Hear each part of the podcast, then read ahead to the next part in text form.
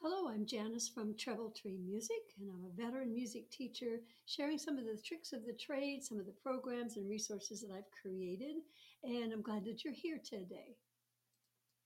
Kindergarten is a great age to introduce the excitement of putting on a program, a musical program. And I don't know about you, but pulling together all of the thematic music at the elementary level can be challenging. Some of the variables are how many classes will be involved, where will the program take place, how many speaking parts will be needed, what topic or music concept, and what instruments will be used. And that isn't even taking into place all the logistics of putting that program on. It's not easy to find a canned or prepared music program package that meets all of the needs of the program and the children, and it's and it needs to be grade level appropriate as well as easy to learn. And sometimes I just pull together different different songs from different resources and put together a program. And so that's what we're going to be talking about today. Fun songs have to be appropriate, age appropriate, and create success right out of the gate in order to be successful as well. Here's another one of the music uh, programs that I've created for kindergarten. Pre K and first grade could also be really successful with this, this resource. And the music program includes the songs Going to the Zoo, excuse me, Going to the Zoo by Tom Paxton. Great song for kids. Animales or Animals is an English Spanish uh, song that I pulled in because I taught at a, a, dual language school. It's perfect for any kind of dual language exp- uh, experience for Spanish and English. Another song is Alison's Camel. Another one's The Bear Went Over the Mountain. And one of my favorites, I Can't Spell Hippopotamus. The kids really love that one. And the last in the series is A Wheels on the Bus. I usually try to check in with my classroom teachers about what uh, what time of year they think they would like to have the program, and then also we go over their curriculum and decide what would best uh, help and support them in their children's learning. Uh, we also discuss when the annual testing windows are and schedule the program all around all of those important dates. That takes a little bit of stress off, of our classroom teachers. For this program, we looked at the curriculum together and chose to use the theme of Go into the Zoo since they would be studying animal families. I'm really lucky to teach with a teach near a zoo, and the kindergartners would take an annual visit to the zoo. So this worked really well to uh, support the teachers in their curriculum. Um, I've used this program for several years, and the co- and the cost of buying any the extra materials is well worth it. And I'll talk about that a little bit later. The music program contains the script for Going to the Zoo, has 26 speaking parts. You can always adjust that as needed. I added decorative song lyric sheets for both teachers and the student and for student use in the music classroom. The shoot excuse me, the sheet music for all of the songs is included, all except the song I Can't Spell Hippopotamus by Tom Paxton. And in the notes below, in the description below, I'll include a link for that. And the link is also included in the package. Uh, it's only $4.95, so it's well worth it. I usually do this program with four sets of kindergarten classes.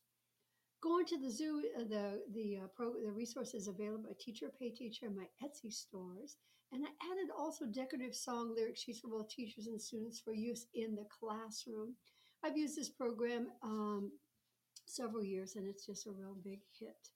Since I taught at an English Spanish school, an English English Spanish dual language school, as I mentioned, I added the English Spanish song called Animales by Christine Hernandez. It's available with English and Spanish lyrics, but it didn't come with sheet music copy, so I transcribed one with an accompaniment and included it in the resource. Those are really wonder, and I also in the resource I add a nice recording. It's just wonderful to hear the children singing. It's peppy and has lots of room for adding simple choreography. When planning the program, I recommend introducing the music about six weeks ahead of the concert. You could also do um, songs throughout the year uh, from this program and then pull them together six weeks ahead of the concert date. You're going to need to select speakers and print the scripts to be ready to start. Be sure to ask classroom teachers if they would like to have their students create background scenery around the stage or in the performance area. Children and families will would also uh, love being able to think about costumes, easy, simple costumes. It could be a face of an animal on a popsicle stick, anything like that. Uh, you could have costumes for hippos, lions, crocodiles, camels, snakes, elephants, and a gorilla. You could even do a bus with kids inside.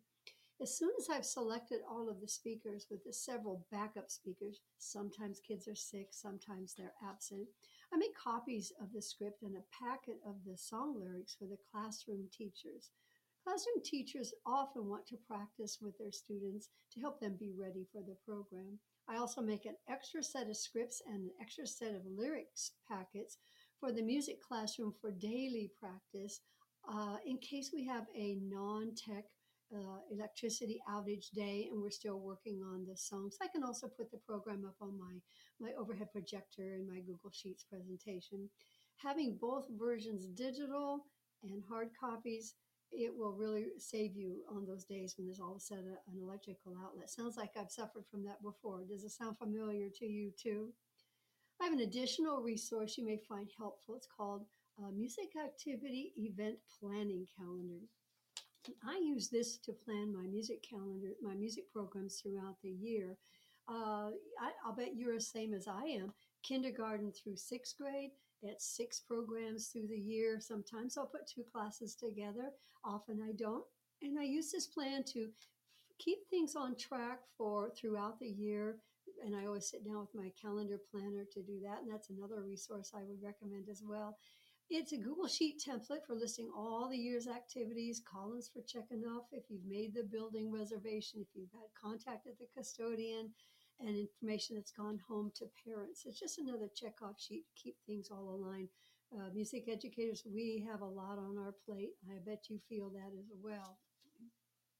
Some final thoughts I have about putting together uh, this music program is and organizing is um, you might want to go ahead and create a couple of music programs that you could do um, from year to year. Oftentimes, I will have the same program every year.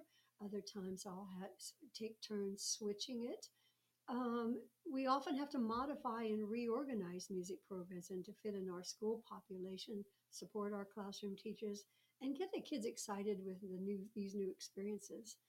Uh, I simply, you can just repeat the program year after year. What a thrill it is to hear the whole uh, body of students in the in the school who are visit or watching our program the year bef- after this, uh, like the next year after you've done the kindergarten or second grade, and everybody breaks out into singing the songs. What a thrill that is! So I'll leave links to going to the zoo and where to purchase a kindergarten music program. Remember, it, could, it would work well for pre-K and also for first grade. Uh, it's not for sale in my Teachers Pay Teachers um, uh, store and my Etsy store. And I'll have a link also to go to my blog to get a little bit more information and some more um, neat images. So love to hear from you and see if you did this program and how did it go for you. Hope this helps your year go easier.